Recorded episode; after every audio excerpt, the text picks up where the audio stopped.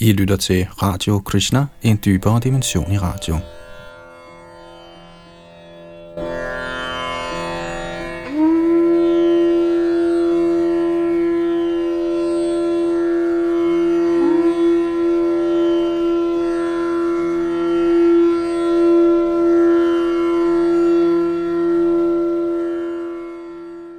Vi fortsætter vores gennemgang af Srimad Bhagavatam, vi er som bekendt i gang med 10. bog, hvor Krishna Lila bliver udfoldet, og i dag skal vi til kapitel 51, Muchukundas befrielse. I sidste udsendelse hørte vi, hvordan Mathura, Krishnas by, blev angrebet af Jarasand 17 gange, og at Jarasand 17 gange blev fordrevet af Krishna og hans meget mindre her, hvilket var en stor skam for Jarasand. Den 18. gang kom også en barbar ved navn Kalajavan for at angribe Mathura, og disse to samlede styrker fik Krishna til at konstruere en by ude i vandet, der hed Dvarka, som vi hørte om sidste gang.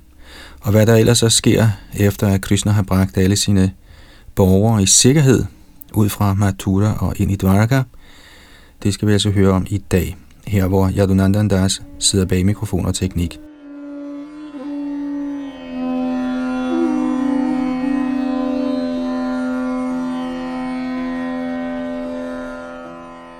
Tekst 1-6 Sukadev Goswami sagde, Kalayavan så herren gå ud af Mathura som den opstigende måne. Herren var særdeles smuk at beskue med sin mørkeblå lød og sit gule silkeklæde. På sit bryst bar han Shrivatas tegn, og Kaustubha-juvelen prydede hans hals. Hans fire arme var lange og stærke. Han viste sit altid mundre, lotuslignende ansigt, med øjne som lotusblomster, dejligt strålende kinder, et ufordærvet smil og funklende hejformede øreringe. Barbaren tænkte, denne person må helt sikkert være Vasudev, siden han har de kendetegn, Nada der nævnte. Han bærer Shrivatsa-tegnet. Han har fire arme. Hans øjne er som lotusblomster. Han bærer en krans af skovblomster. Og han er utrolig flot. Han kan ikke være nogen anden. Siden han går til fods og ubevæbnet, vil jeg kæmpe mod ham uden våben. Således besluttede satte han efter herren, der vendte ryggen til at løbe sin vej. Kalajavan håbede, at han kunne fange Krishna, selvom mystikken store yogier ikke kan nå ham. Kommentar Selvom Kalajavan så Krishna med sine egne øjne, kunne han ikke tilstrækkeligt værdsætte den smukke herre, så i stedet for at tilbede Krishna, angreb han ham. Ligeledes er det ikke usædvanligt, at moderne mennesker angriber Krishna i navn af filosofi, såkaldt lov og orden og endda religion.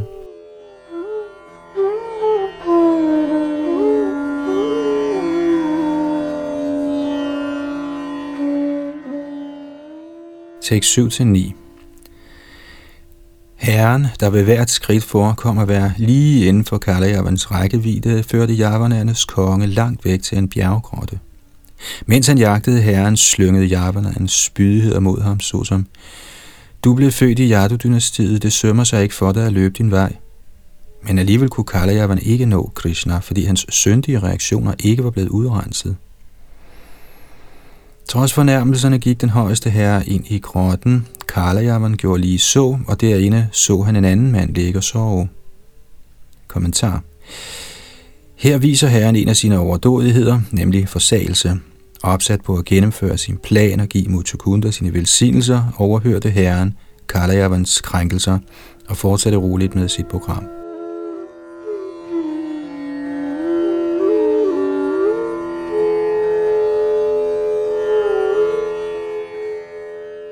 Tekst 10-12. Nå, efter at have ført mig så langt væk, ligger han her som en eller anden hellig mand. I den tro, at den sovende mand var Krishna, sparkede den vildledte tåbe ham med al sin kraft. Manden vågnede efter en lang søvn og åbnede langsomt sine øjne. Han kiggede sig omkring over det hele og så Kalajavan stående ved siden af sig. Den vækkede mand var vred og kastede sit blik på Kalajavan, hvis læge brød i flammer – på et enkelt øjeblik, o kong Pariksit, blev Kalajavan brændt til aske. Kommentar. Den mand, der destruerede Kalajavan med sit blik, hed Mutukunda. Som han vil forklare for Krishna, havde han i lang tid kæmpet for halvguderne, og til sidst som sin velsignelse valgt at få lov til at sove uforstyrret. Hari Vangsa forklarer, at han desuden sikrede sig evnen til at udslette enhver, der forstyrrede hans søvn. Acharya Vishwanath Chakravarti Thakur citerer fra Sri Harivansha som følger. Prasuptang bodhayedyo mang tangdaheyam aham suraha chakshusha krodha diptena evam maha puna punaha. Citat. Igen og igen, sagde Motukunda, O halguder, med øjne flammende af vrede, ønsker jeg at destruere enhver, der vækker mig fra min søvn. Citat slut.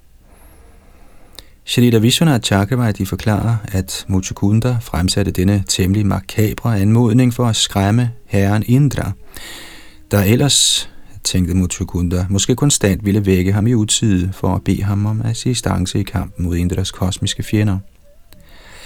Indras samtykke til Muchukundas bøn bliver beskrevet i Shri Vishnu Purana på følgende måde. Proktas chadeva i sang subdam yastvang uthapayishyati dehajena agnina sadhya satubhasmi karishyati. Citat. Halvguderne er erklæret. Den, som vækker dig fra din søvn, vil øjeblikkeligt blive brændt til aske af en ild, skabt af hans egen krop. Citat slut.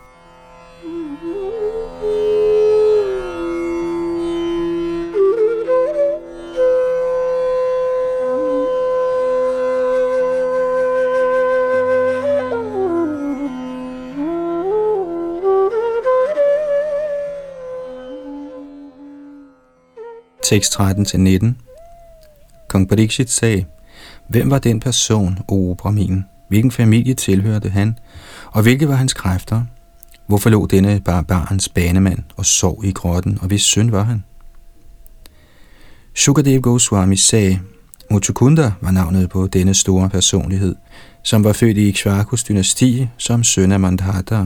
Han var tilhænger af Brahmins kultur og altid tro mod sit løfte i kamp. På Indras og andre halvguders anmodning om at bistå dem med beskyttelse, når de blev plaget af dæmonerne, forsvarede Mutukunda disse i lang tid. Da halvguderne fik Kartikaya som deres general, sagde de til Mutukunda, O konge, nu kan du opgive din besværlige pligt med at vogte os. Du forlod et blomstrende kongerige i menneskenes verden, O du tabre, og du tilsidesatte alle personlige ønsker, mens du beskyttede os. Børnene, dronningerne, slægtningene, ministrene, rådgiverne og undersåtterne, der var dine samtidige, lever ikke længere. De er alle blevet ført bort af tiden. Den udtømmelige tid, stærkere end de stærke, er guddommens højeste person selv. Ligesom en hørte driver sine dyr afsted, driver han dødelige skabninger som sit tidsfordriv. Kommentar Universet er skabt til gradvist at korrigere de forurenede sjæle, der prøver at udbytte den materielle natur. Herren driver de betingede sjæle af sted, ifølge deres karma, gennem de forskellige stadier af åndelig korrektion. Således er Herren som en det, Ordet Pashupala betyder ordret beskytter af dyr, der driver dyrene i sin varetægt til forskellige græsgange og vandsteder for at beskytte og nære dem, en yderligere analogi er den om en læge, der flytter patienten i sin varetægt til forskellige afdelinger af et hospital til forskellige slags undersøgelser og behandling. Ligeledes bringer Herren os gennem den materielle tilværelsesnetværk i en gradvis renselsesproces, så vi kan nyde vort evige lyksalige liv i kundskab, som han så oplyste omgangsfælder.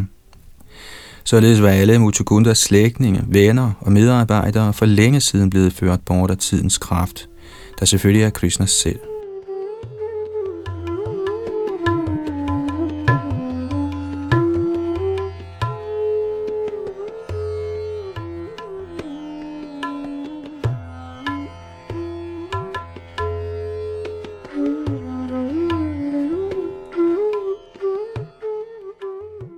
Tekst 20 og 21.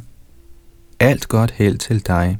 Vælg nu en velsignelse fra os, hvad som helst ud over befrielse, eftersom kun den ufejlbarlige højeste herre, Vishnu, kan skænke det. Således tiltalt forlod kong Utukunda respektfuldt halvguderne og opsøgte en grotte, hvor han lagde sig ned for at nyde den søvn, de havde velsignet ham med. Kommentar Srila Bhakti Siddhanta Saraswati Thakur giver de følgende linjer fra en alternativ læsning af dette kapitel. Disse linjer skal indsættes mellem de to halvdele af det pågældende vers. Nidrame vatatova vres raja shramakarashitaha Yakaschin mama nidraya bhangang kuryat surotamaha sahibhasmi bhavedasu tathoktas chasuraistada svapnang yatang yo madhetu bodhayetva machetanaha satvaya drashtamatrastu bhasmi bhavadutat kshanat. Citat.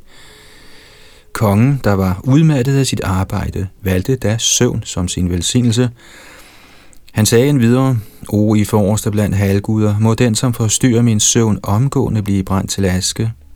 Halguderne svarede, lad det så være, og fortalte ham, den ufølsomme person, der vækker dig midt i din søvn, vil omgående blive forvandlet til aske blot ved dit blik.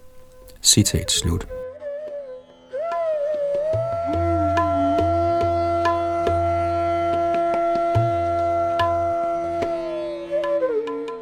Tekst 22-26 Da Javanan var brændt til aske, afslørede den højeste herre, Sattvatarnes leder, sig selv for den vise Muchukunda. Som han stirrede på herren, så kong Muchukunda, at han var mørkeblå som en sky, havde fire arme og bare et gult silkeklæde. På sit bryst bar han Shrivata-tegnet, og på sin hals den klart strålende Kaustubha-juvel. Prydet med en Vajjayanti-krans viste herren sit dejlige, fredfyldte ansigt, der tiltrækker hele menneskehedens øjne med dets hejformede øreringe og kærligt smilende blik. Hans ungdommelige skikkelse besad en uovertruffen skønhed, og han bevægede sig med værdigheden af en vred lyve. Den højeste intelligente konge var overvældet af herrens udstråling, der viste, at han var uovervindelig. I sin usikkerhed begyndte Mutukunda tøvende at udspørge herren Krishna som følger.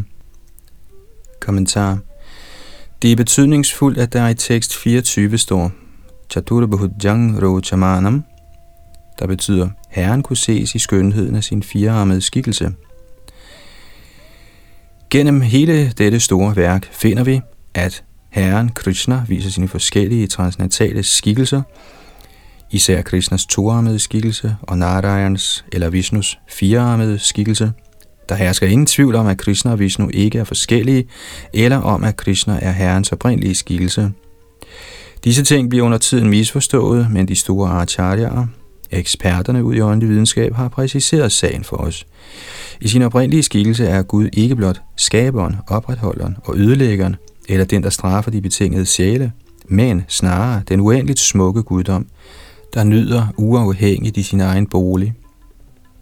Dette er Krishnas form, den samme Krishna, der udvider sig selv i Vishnus skikkelser til opretholdelsen af vores rumlende verden. Srila Jiva Goswami nævner, at ordet Shankita der betyder med en vis tvivl, tilkendegiver, at Mutukunda tænkte, er dette virkelig den højeste herre? Han udtrykker sig åbenhjertigt i de følgende vers.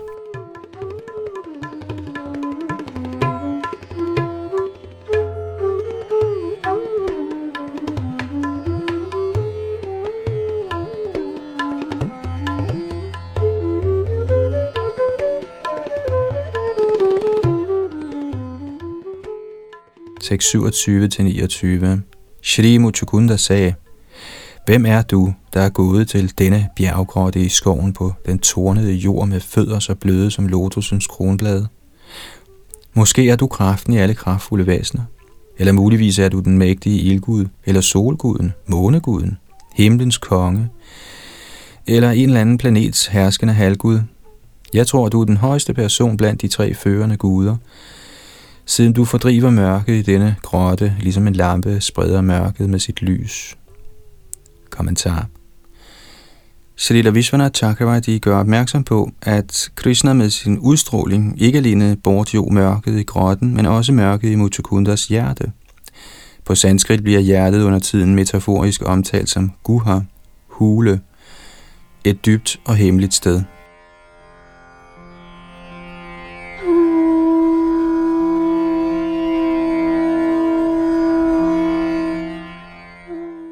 Tekst 30. O du bedste af mænd, hvis du vil, Vær da venlig at beskrive din fødsel, dine gerninger og din slægt for os, der er ivrige efter at lytte. Kommentar Når den højeste herre nedstiger til denne verden, bliver han uden tvivl Narapungava, det mest fremtrædende medlem af menneskesamfundet. Selvfølgelig er herren egentlig ikke noget menneske, og Mutukundas spørgsmål vil føre til en tydeliggørelse af denne pointe, således tilkendegiver udtrykket Shushru Sadam, det vil sige til os, der er oprigtigt ivrige efter at lytte, at Mutukunda stiller spørgsmål på en ædel måde til gavn for sig selv og andre.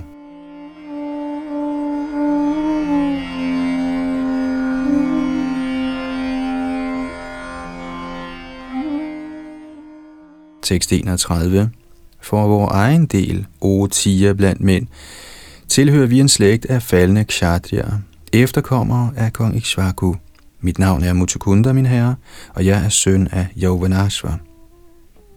Kommentar Det er almindeligt i vedisk kultur, at en kshatriya ydmygt præsenterer sig selv som kshatrabandhu, blot en slægtning i en kshatriya-familie, eller med andre ord en falden kshatriya.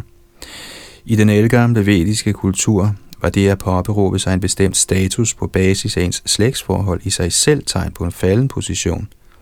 Kshatriya og brahminer må gives status ud fra deres meritter, ud fra kvaliteten i deres arbejde og deres karakter.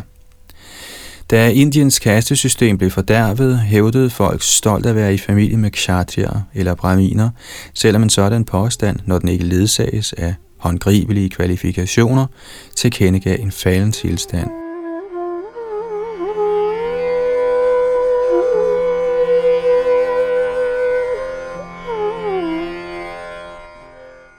Tekst 32 og 33. Jeg var udmattet efter at have været vågen i lang tid, og mine sanser var overvældet af søvn. Således sov jeg behageligt her på dette afsidssted, indtil nogen netop nu vækkede mig. Manden, som vækkede mig, blev brændt til aske af reaktionen på sine sønner. Netop der så jeg dig, der besidder et vidunderligt udseende og kraften til at tugte dine fjender.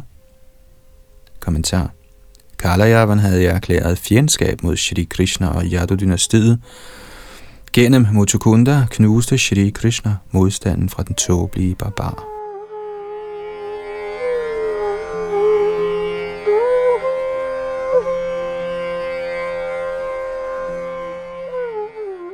Tekst 34-42 din utåligt skinnende udstråling overvælder vores styrke, og således kan vi ikke fæstne vort blik på dig. O du ophøjet, du skal æres af alle læmeliggjorte væsener. Sukadev Goswami fortsatte. Således tiltalt af kongen, smilte guddoms højeste person, al skabelses ophav, og svarede ham så med en stemme så dyb som skyernes rumlen. Den højeste herre sagde, Kære ven, jeg har taget i tusindvis af fødsler, levet i tusindvis af liv og accepteret i tusindvis af navne. Faktisk er mine fødsler, aktiviteter og navne uendelige, og således kan end ikke jeg tælle dem. Efter mange liv tæller nogen måske alle jordens støvpartikler, men ingen kan nogensinde tælle alle mine kvaliteter, aktiviteter, navne og fødsler. O konge, de store vismænd opregner mine fødsler og gerninger, der finder sted gennem alle tidens tre faser, men de når aldrig til enden af dem. Alligevel, o ven, vil jeg fortælle dig om min nuværende fødsel, navn og aktiviteter. Lyt venligst. For nogle tid siden bad Brahma mig beskytte religiøse principper og udslette dæmonerne, der bebyrdede jorden. Således nedsteg jeg i Yadu-dynastiet i Anakadundubis hjem – Ja, fordi jeg er søn af Vasudeva, kalder folk mig Vasudeva. Jeg har dræbt Kalanemi, genfødt som Kangs, såvel som Pralamba og andre fjender af de fromme. Og nu, o konge, er denne barbar blevet brændt til aske af dit gennemborende blik. Siden du i fortiden gentagende gange bad til mig, er jeg personligt kommet til denne grotte for at vise dig noget, for jeg er kærligt indstillet over for mine hengivne. Kommentar. Det står klart ud fra dette vers, at Mutukunda var den højeste herres hengivne. Han havde bedt om herrens samvær, og nu opfyldte Shri Krishna hans inderlige ønske.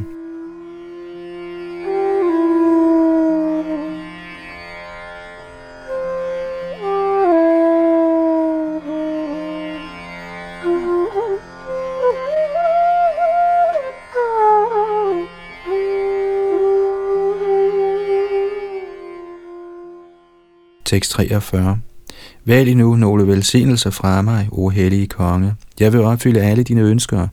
Den, som har tilfredsstillet mig, behøver aldrig mere at sørge. Kommentar. Acharya'erne forklarer, at vi sørger, når vi føler os mangelfulde, når vi har mistet noget, eller når vi mislykkes med at opnå noget ønskværdigt.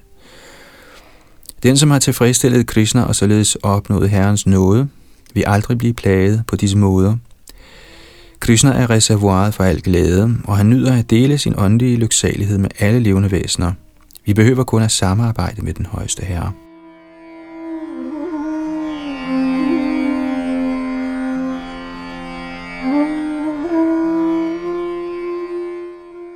Tekst 44 Sukadev Goswami sagde, Muchukunda bøjede sig for herren, da han hørte dette. Han huskede vismanden Gargas ord og genkendte henrygt Krishna som den højeste herre, Narayan. Kongen talte da til ham som følger. Kommentar. Selvom herren her viser sig som Narayan med fire arme, kan man godt sige, at Mutukunda tiltalte Shri Krishna. Det hele finder sted i kontekst af Krishna Lila, herren Krishnas tidsfordriv. Det er en kendt sag for Vaisnavaer, at de firearmede skikkelser af Vishnu eller Narayan er ekspansioner af Shri Krishna. Således kan der i Krishnas tidsfordriv også vise sig Vishnu-lila, Vishnus aktiviteter. Sådan er den højeste guddoms kvaliteter og aktiviteter. Bedrifter, der for os ville være ekstraordinære og endda umulige, er hverdagsagtige, ubesværede tidsfordriv for guddommens højeste person.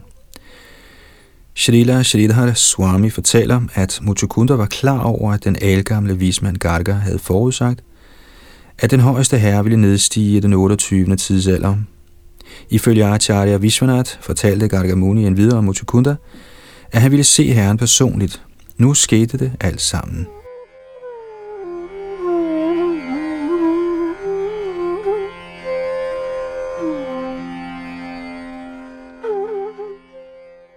Tekst 45.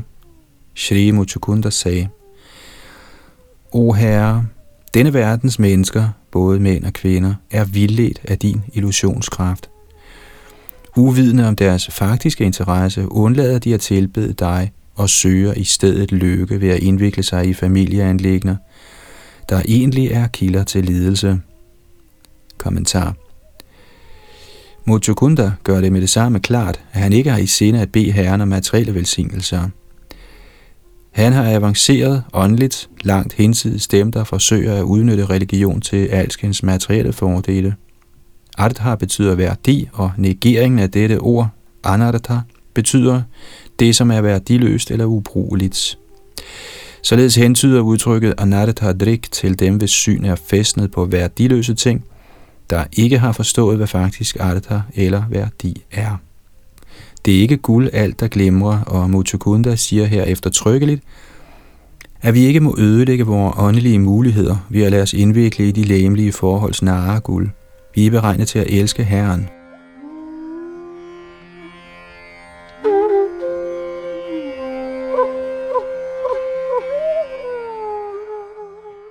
Tekst 46 det menneske har et urent sind, der selvom han på en eller anden måde automatisk har opnået den menneskelige livsform, ikke tilbyder dine lotusfødder. Ligesom et dyr, der er faldet ned i en tildækket brønd, er et sådan menneske faldet ned i mørket af et materielt hjem. Kommentar. Vort faktiske hjem er Guds rige, trods vort stadige forsøg på at blive i vort materielle hjem, vil døden bræt kaste os ud af de materielle anlægners teater – at bo hjemme er ikke en dårlig ting, ej heller er det en dårlig ting at hengive sig til sine kære. Men vi må forstå, at vort virkelige hjem er evigt i det åndelige rige.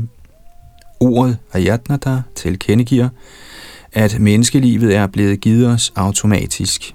Vi har ikke selv skabt vores menneskekroppe, og derfor skulle vi ikke tåbeligt hævde, denne krop er min. Menneskeformen er Guds gave og skal bruges til at opnå fuldendt Guds bevidsthed – den, som ikke forstår det, er Asana Madi, udstyret med en sløv værslig forståelse.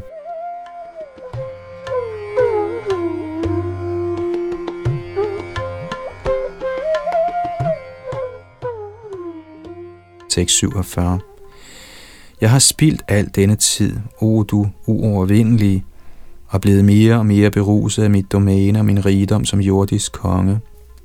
Fordi jeg misopfattede den dødelige krop som selvet, og således blev knyttet til børn, hustruer, skatkammer og land, led jeg under endeløs bekymring. Kommentar efter i forrige vers at have fordømt dem, der misbruger den værdifulde menneskeform til værtslige formål, indrømmer Mutukunda nu, at han selv falder i den kategori. Han ønsker på intelligent vis at drage fordel af Herrens nærvær og blive en ren hengiven en gang for alle.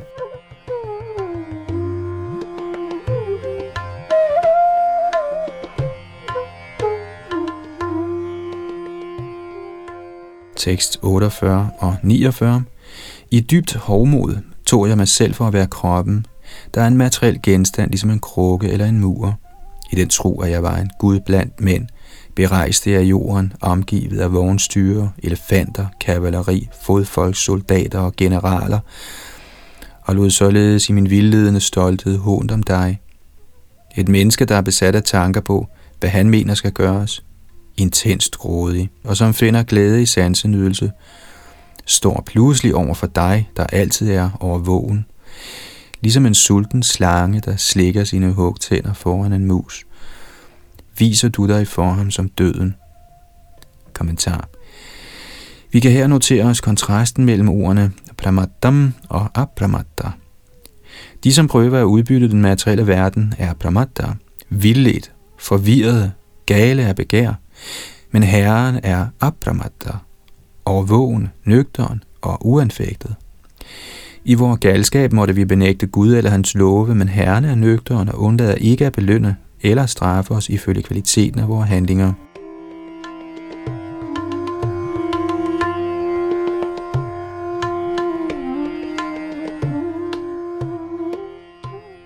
Tekst 50 den krop, der først rider højt på fyrige elefanter eller guldbelagte stridsvogne, og som kendes ved navnet konge, bliver senere ved din ufattelige tidskraft kaldt afføring, orme eller aske.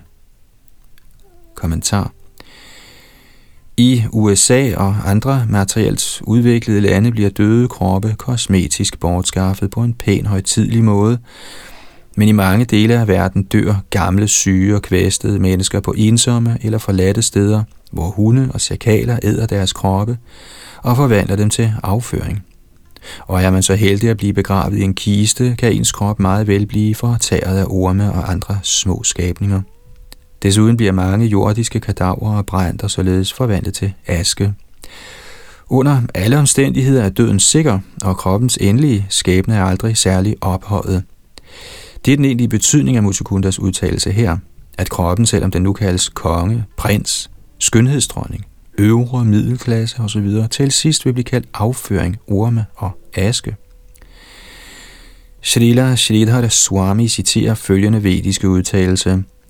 Yone sahasrani bahuni gatva dukhena labdvapi chamanusvatam sukhavahang yena bhajanti vishnum devai manushyatmani shratubhutaha. Citat. Efter at have rejst gennem mange tusinder af arter og gennemgået meget kamp, opnår den betingede sjæl til sidst menneskeformen. Således er de mennesker, der alligevel ikke tilbyder Herren Vishnu, der kan give dem faktisk lykke, sandelig blevet fjender af både sig selv og menneskeheden. Citat slut.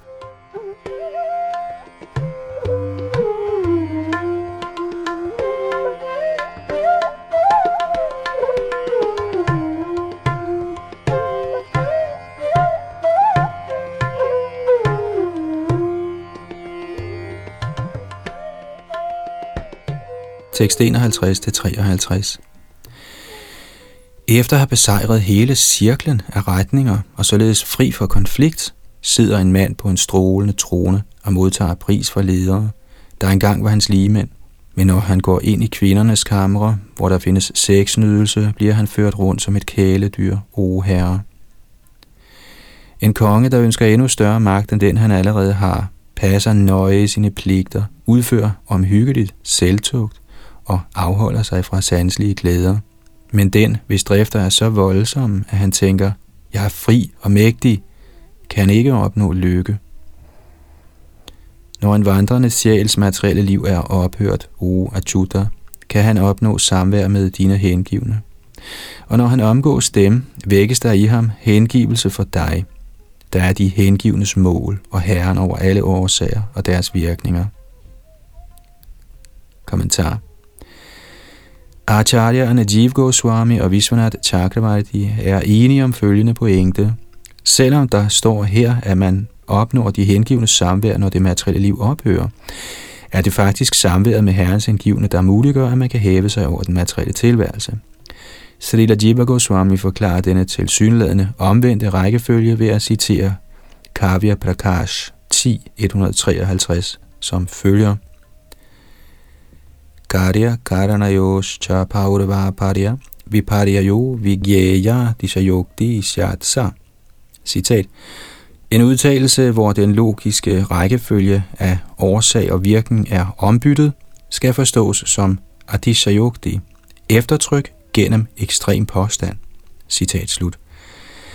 Srila Jiva Goswami citerer følgende kommentar til denne udtalelse. Gardanasya sigra karitang vaktum karyasya purvam uktau. Citat. For at udtrykke en årsags hastige virkning, kan man nævne virkningen før årsagen. Citat slut. I den forbindelse påpeger Srila Vishana Chakravarti, at den barmhjertige omgang med Herrens hengivne muliggør vores beslutsomhed med henblik på at blive Krishna-bevidste. Og Acharyan er enig med Srila Jiv Goswami i, at dette vers er et eksempel på Atisha Yogdi.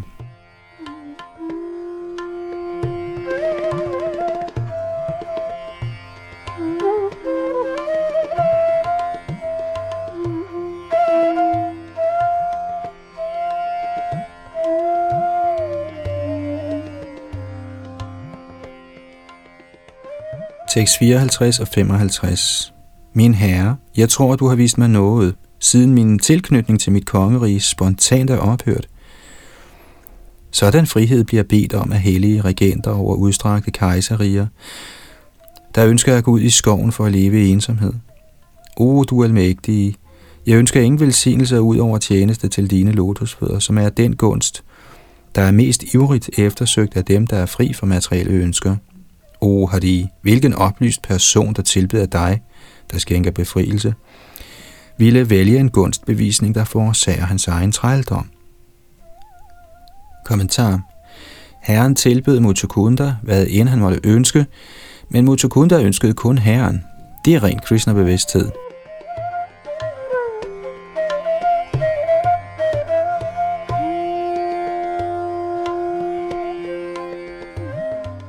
Tekst 56. Derfor, o Herre, da jeg nu har forkastet alle genstande for materielt begær, der er bundet til kvaliteterne af lidenskab, uvidenhed og godhed, nærmer jeg mig dig, guddommens højeste person, for beskyttelse. Du er ikke dækket af værslige betegnelser, snarere er du den højeste absolute sandhed, fuldendt i ren kundskab og transcendental til de materielle fremtrædelsesformer. Kommentar Ordet Nirgunam her tilkendegiver, at Herrens eksistens er hensides den materielle naturs fremtrædelsesformål. Man kunne indvende, at Krishnas lægeme består af den materielle natur, men her gendriver ordet Advayam det argument. Der er ingen dualitet i Krishnas væren. Hans evige åndelige krop er Krishna, og Krishna er Gud.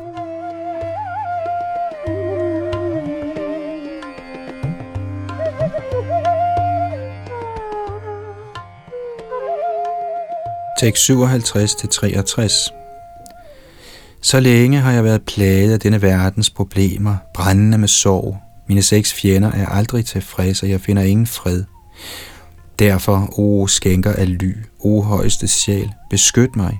O Herre, midt i al fare har jeg ved mit gode held nærmet mig dine lotusfødder, der er sandheden, og som gør en frygtløs og fri for sorg.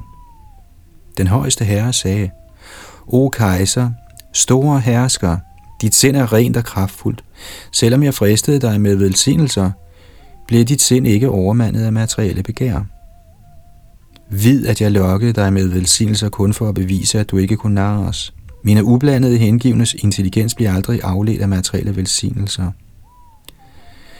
Sindene på ikke-hengivne, der følger metoder såsom pranayam, er ikke helt renset for materielle ønsker. Således, o konge, ses materielle begær igen og opstå i deres sind. Rejs frit omkring på denne jord med dit sind fæstnet på mig. Må du altid besidde en sådan aldrig svigtende hengivenhed for mig. Fordi du fulgte en kshatriyas principper, dræbte du levende væsener, mens du gik på jagt og passede andre pligter. Du må udslette de sønder, du således pådrog dig ved omhyggeligt at gøre bod, mens du forbliver mig overgiven. O konge, i dit næste liv vil du blive en fortrinlig brahmin, den største velønder af alle levende væsener, og sandelig komme til mig alene. Kommentar. Krishna siger i Bhagavad Gita 5.29, Sohridang sarvabhutanang gyatva amang shanti merichati. Citat. Et menneske opnår fred ved at forstå, at jeg er alle levende væseners veløndere og ven. Citat slut. Herren Krishna og hans rene hengivne samarbejder for at redde de faldende sjæle fra illusionens ocean. Det er den virkelige betydning af Krishna-bevægelsen.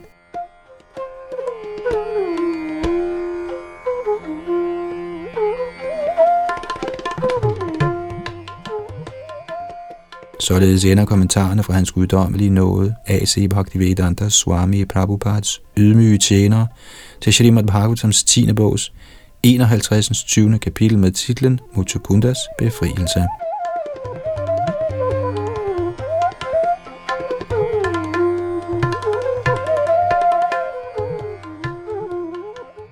Kapitel 52 Rukminis budskab til Herren Krishna Tekst 1 og 2 Sukadev Goswami sagde, Kære konge, således begunstigede Herren Krishna gik mod og erbødigt rundt om ham og bøjede sig for ham. Derpå trådte Mutukunda, Ikshvakus kære efterkommer, ud gennem grottens åbning. Da han så, at størrelsen på mennesker, dyr og planter var alvorligt formindsket, og således indså, at kolditidsalderen var nært forestående, drog Mutukunda mod nord.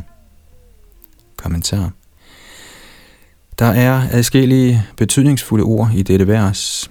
I en standard sanskrit ordbog giver ordet kshulaka følgende betydninger. Ubetydelig, lille, lav, usel, ringe, fattig, slet, ondskabsfuld, forladt, hård, plaget, ulykkelig. Disse er symptomerne på kalitidsalderen, og alle disse kvaliteter siges her at gælde for mennesker, planter og træer i denne tidsalder. De, som er forelsket i sig selv og deres omgivelser, kan måske forestille sig den større skønhed og de bedre levevilkår, der var tilgængelige for folk i tidligere aldre. Den sidste linje i denne tekst, Jagama Disham Uttaram, det vil sige, han drog mod nord, kan forstås som følger. Ved at rejse nordpå i Indien kommer man til verdens højeste bjerge, Himalaya. Der finder man stadig mange smukke toppe og dale, hvor der er stille eneboer hytter, der sømmer sig for askese og meditation. I vedisk kultur tilkendegiver således det at drage nordpå, at man forsager det almindelige samfunds bekvemmeligheder og tager til Himalayas bjerge for at påbegynde alvorlige askese med henblik på åndelige fremskridt.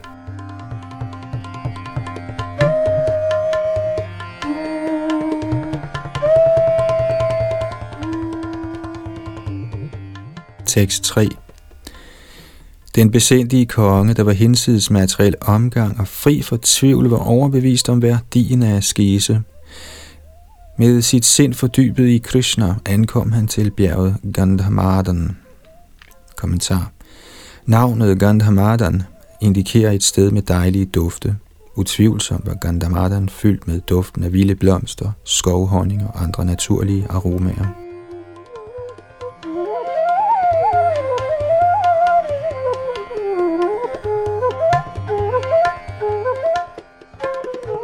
Tekst 4 og 5.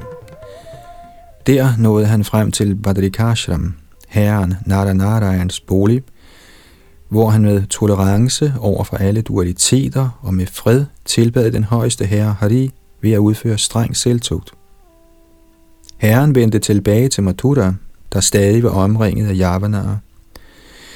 Så til ikke gjorde han barbarernes hær og begyndte at bringe deres værdigenstande til Dwaraka. Kommentar. Det er tydeligt ud fra dette vers, at Kalayavan alene forfulgte Krishna ind i bjerggrotten. Da Krishna vendte tilbage til den belejrede by Mathura, udslettede han den enorme hær af barbarer.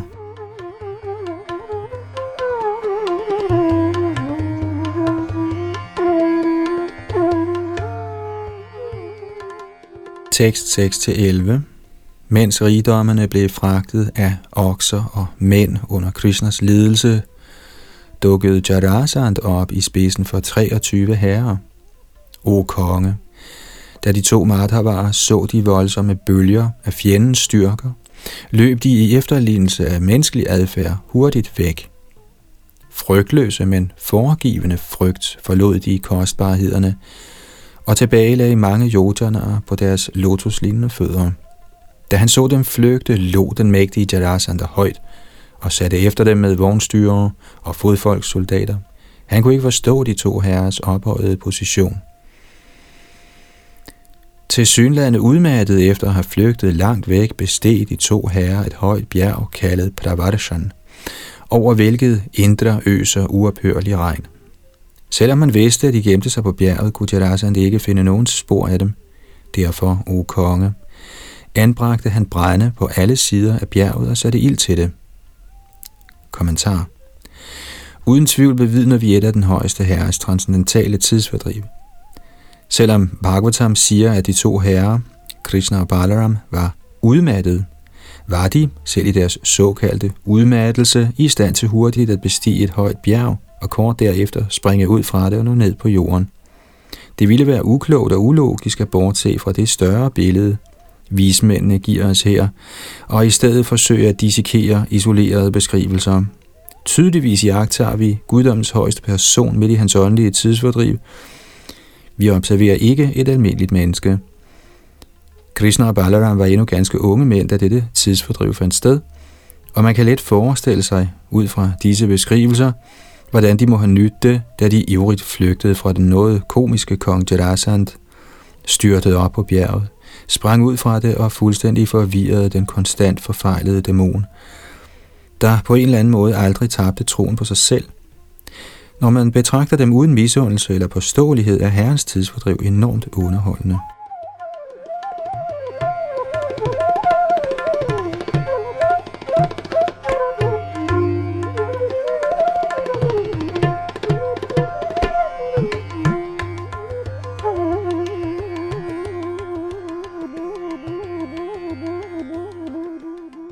Tekst 12 De to sprang da pludselig ud fra det brændende bjerg, der var 11 yojaner højt og faldt mod jorden. Kommentar 11 yojaner er cirka 140 kilometer.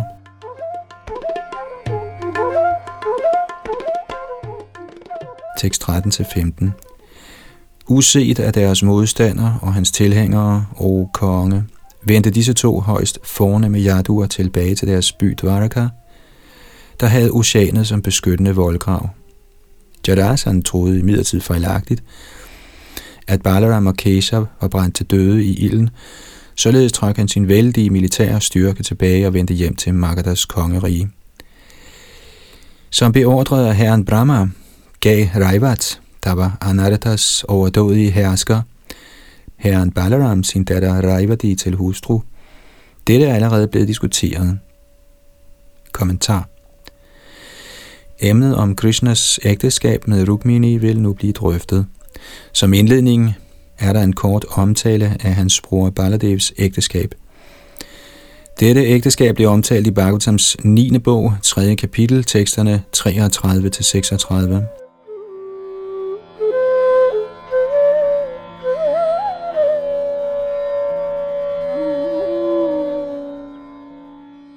Tekst 16 og 17. O helt blandt kuruer, den højeste herre i egen person, gode vinter, giftede sig med Bishmakas datter Vaidarbhi. der var en direkte udvidelse af lykkegudinden. Herren gjorde dette på hendes ønske, hvorved han besejrede Shalva og andre konger, der tog Shishupals parti, ja, mens alle så på tog Shri Krishna Rukmini, ligesom Garuda dristigt stjal nektar fra halvguderne. Kommentar Srila Jiva Goswami giver de følgende dybsindige kommentarer til disse to vers. Ordene Shriyo Madram angiver, at smukke Rukmini er en direkte udvidelse af den evige lykkegudinde. Derfor er hun værdig til at blive guddommens højeste persons brud. Som omtalt i Brahma Samhita 556, Shriya Kanda Kanda Paramapurushaha, citat, i den åndelige verden er alle kvindelige elskere lykkegudinder, og den mandlige elsker er den højeste person. Citat slut. Srila Jiva Goswami forklarer, at Srimati Rukmini Devi således er en fuldstændig del af Srimati Radharani. I Padma Puranas Kartika Mahatmya del står der, Kaishore Gopa Kanyas Ta Yauvane Raja Kanyakaha. Citat, I sin barndom morede Shri Krishna sig med døtre af kohyrter, og i sin ungdom morede han sig med kongedøtre. Citat slut. Ligeledes finder vi i Skanda Purana denne udtalelse, Rukmini Dvaravatyang Turadha Vrindavane Vane. Rukmini er i Dvaraka, hvad Radha er i Vrindavans skov.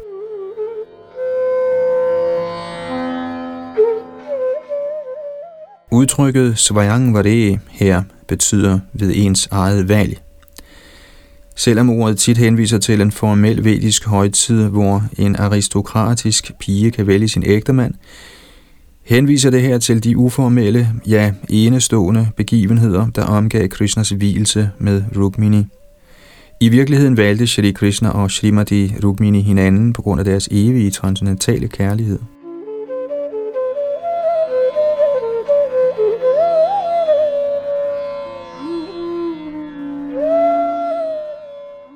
Tekst 18. Kong Pariksit sagde, Den højeste herre ægtede Rukmini, Bishmakas smukke datter. I Rakshasa-stilen, det er i hvert fald, hvad jeg har hørt. Kommentar. Shrila Shridhar Swami citerer den følgende udtalelse fra Smriti. Rakshaso Yudha Haranat. Citat. En Rakshasa-hvilelse finder sted, når bruden bliver stjålet fra ens rivaliserende bejdere med magt. Citat slut. Ligeledes har Sukadev Goswami selv allerede sagt, Ragya Pramatya, Krishna måtte slå fjendtlige konger ned for at tage Rukmini.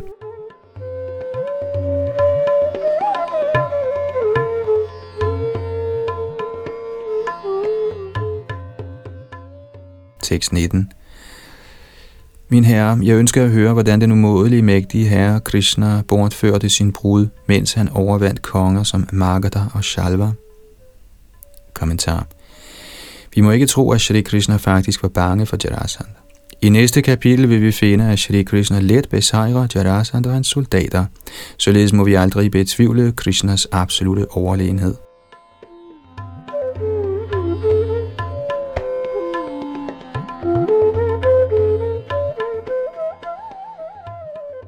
Tekst 20-23 Hvilken erfaren lytter, o Brahmin, kunne nogensinde blive mæt, mens han lytter til de fromme, charmerende og altid friske emner om Herren Krishna, der bortrenser verdens forurening? Shri Bhadarayani sagde, der var en konge, der hed Bishmak, Vidarbhas mægtige hersker.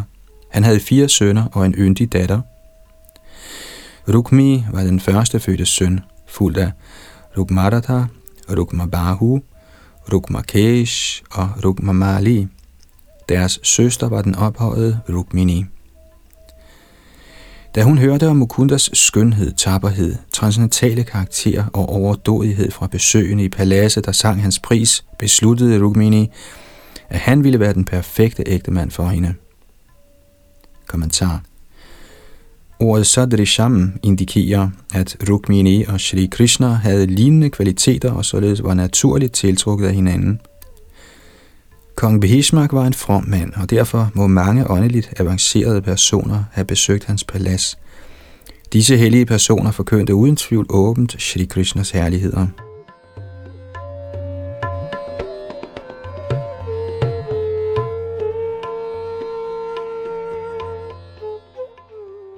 Tekst 24 Herren Krishna vidste, at Rukmini besad intelligens, lykkevarslende læmelige tegn, skønhed, god opførsel og alle andre gode egenskaber.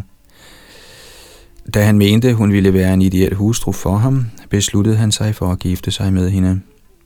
Kommentar.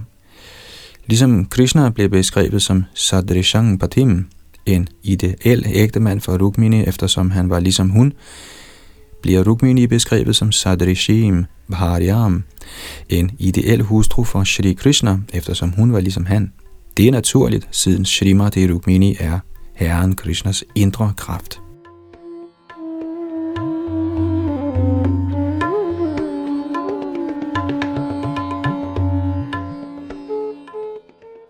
Tekst 25 fordi Rukmi misundede herren, o konge, forbød han sine familiemedlemmer at give hans søster til Krishna, selvom de gerne ville. I stedet besluttede Rukmi at give Rukmini til Shishupal. Kommentar Rukmi misbrugte sin stilling som ældre bror og handlede med urene motiver. Han ville kun lide for denne beslutning.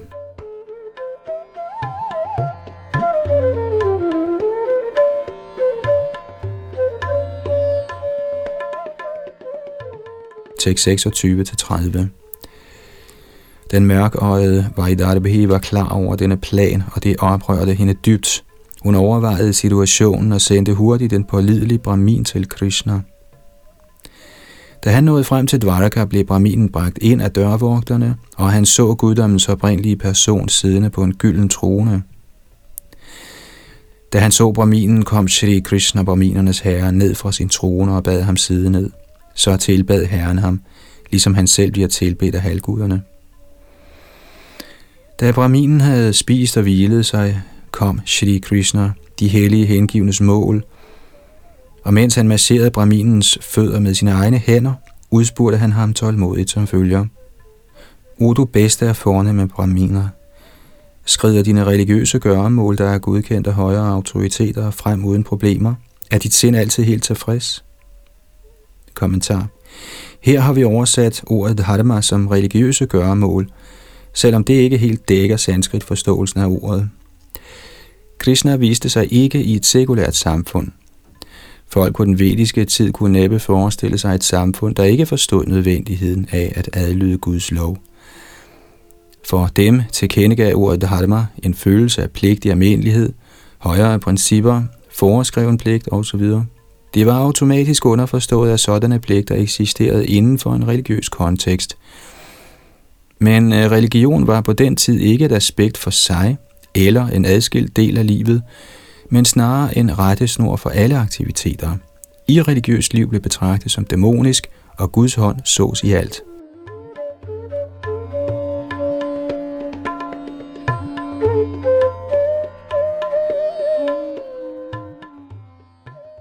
Tekst 31 og 32.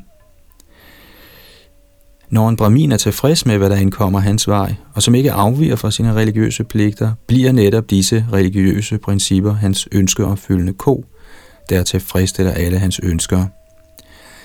En utilfreds brahmin vandrer restløs fra planet til planet, selvom han bliver himlens konge, men en tilfreds brahmin, selvom han intet ejer, hviler trygt, da alle hans lemmer er fri for lidelse. Kommentar. De, som er utilfredse, føler lidelse gennem hele kroppen og bliver offer for mange sygdomme. En tilfreds brahmin er, selvom han intet ejer, imidlertid fredfyldt og rolig, og der er ingen lidelse i hans krop eller sind.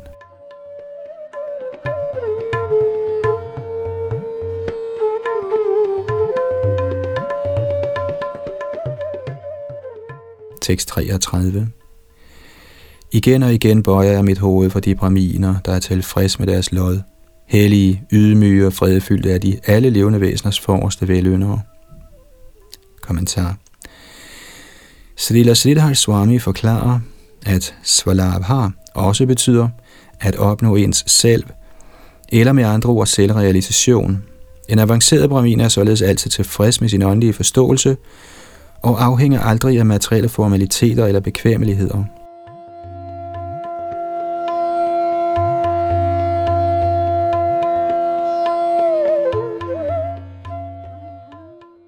Tekst 34-36 O Brahmin, sørger din konge for din velfærd. Ja, den konge, i hvis land borgerne er lykkelige og beskyttede, er mig meget kær. Hvorfra er du kommet, krydsende det uoverstigelige oceaner med hvilke formål? Forklar alt dette for os, hvis det ikke er en hemmelighed, og fortæl os, hvad vi kan gøre for dig. Således udspurgt af guddommens højeste person, der inkarnerer sig for at udføre sine tidsfordriv, fortalte Brahminen ham det hele. Kommentar Ordet grihita kan oversættes som grebet eller fanget, og kan således ligesom på dansk også betyde at begribe eller forstå noget. Derfor bliver Krishnas transcendentale lægeme opfattet, forstået eller med andre ord begrebet af gudsindgivende, når Herren kommer for at fremvise sine transnatale tidsfordriv. Disse tidsfordriv er ikke lunefulde, men er del af det sammensatte program, der bliver struktureret og gennemført af Herren, og som er beregnet på at vække de betingede sjæle til deres naturlige kærlighed og hengivenhed for ham, og bringe dem hjem til guddommen.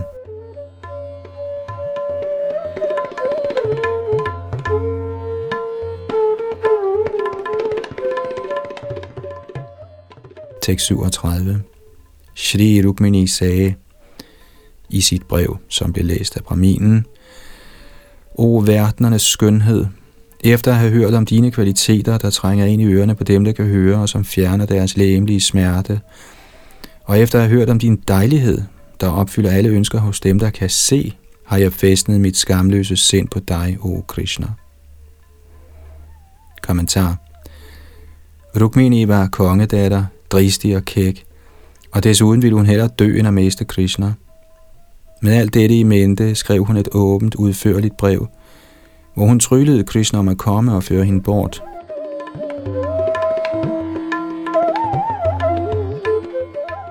Tekst 38-40 O Mukunda, du er kun din egen lige i afstamning, karakter, skønhed, kundskab, ungdommelighed, rigdom og magt. O du løve blandt mænd, du glæder hele menneskeheden – Hvilken aristokratisk, nøgtern og giftefærdig pige af god familie ville ikke vælge dig til ægtemand, når tiden er inde? Derfor, kære herre, har jeg valgt dig til ægtemand, og jeg hengiver mig til dig. Kom hurtigt, o du almægtige, og tag mig til hustru. Kære lotusøjet herre, lad aldrig Shishupal røre heltens andel, ligesom en cirkal stjæler en løves bytte. Hvis jeg på tilfredsstillende vis har tilbedt guddoms højeste person med fromme gerninger, offringer, velgørenhed og løfter, og også ved at tilbede halvguder, braminer og guduer, må da Gadagraj komme og tage min hånd, og ikke Damagosas søn eller nogen anden. Kommentar. Acharyerne kommenterer som følger på dette vers, og jeg citerer, Rukmini følte, at ingen kunne opnå Krishna med et enkelt livs anstrengelser, Derfor gjorde hun indtrængende opmærksom på de fromme gerninger, hun havde gjort i det pågældende og tidligere liv i håb om at overtale Shri Krishna til at komme. Citat slut.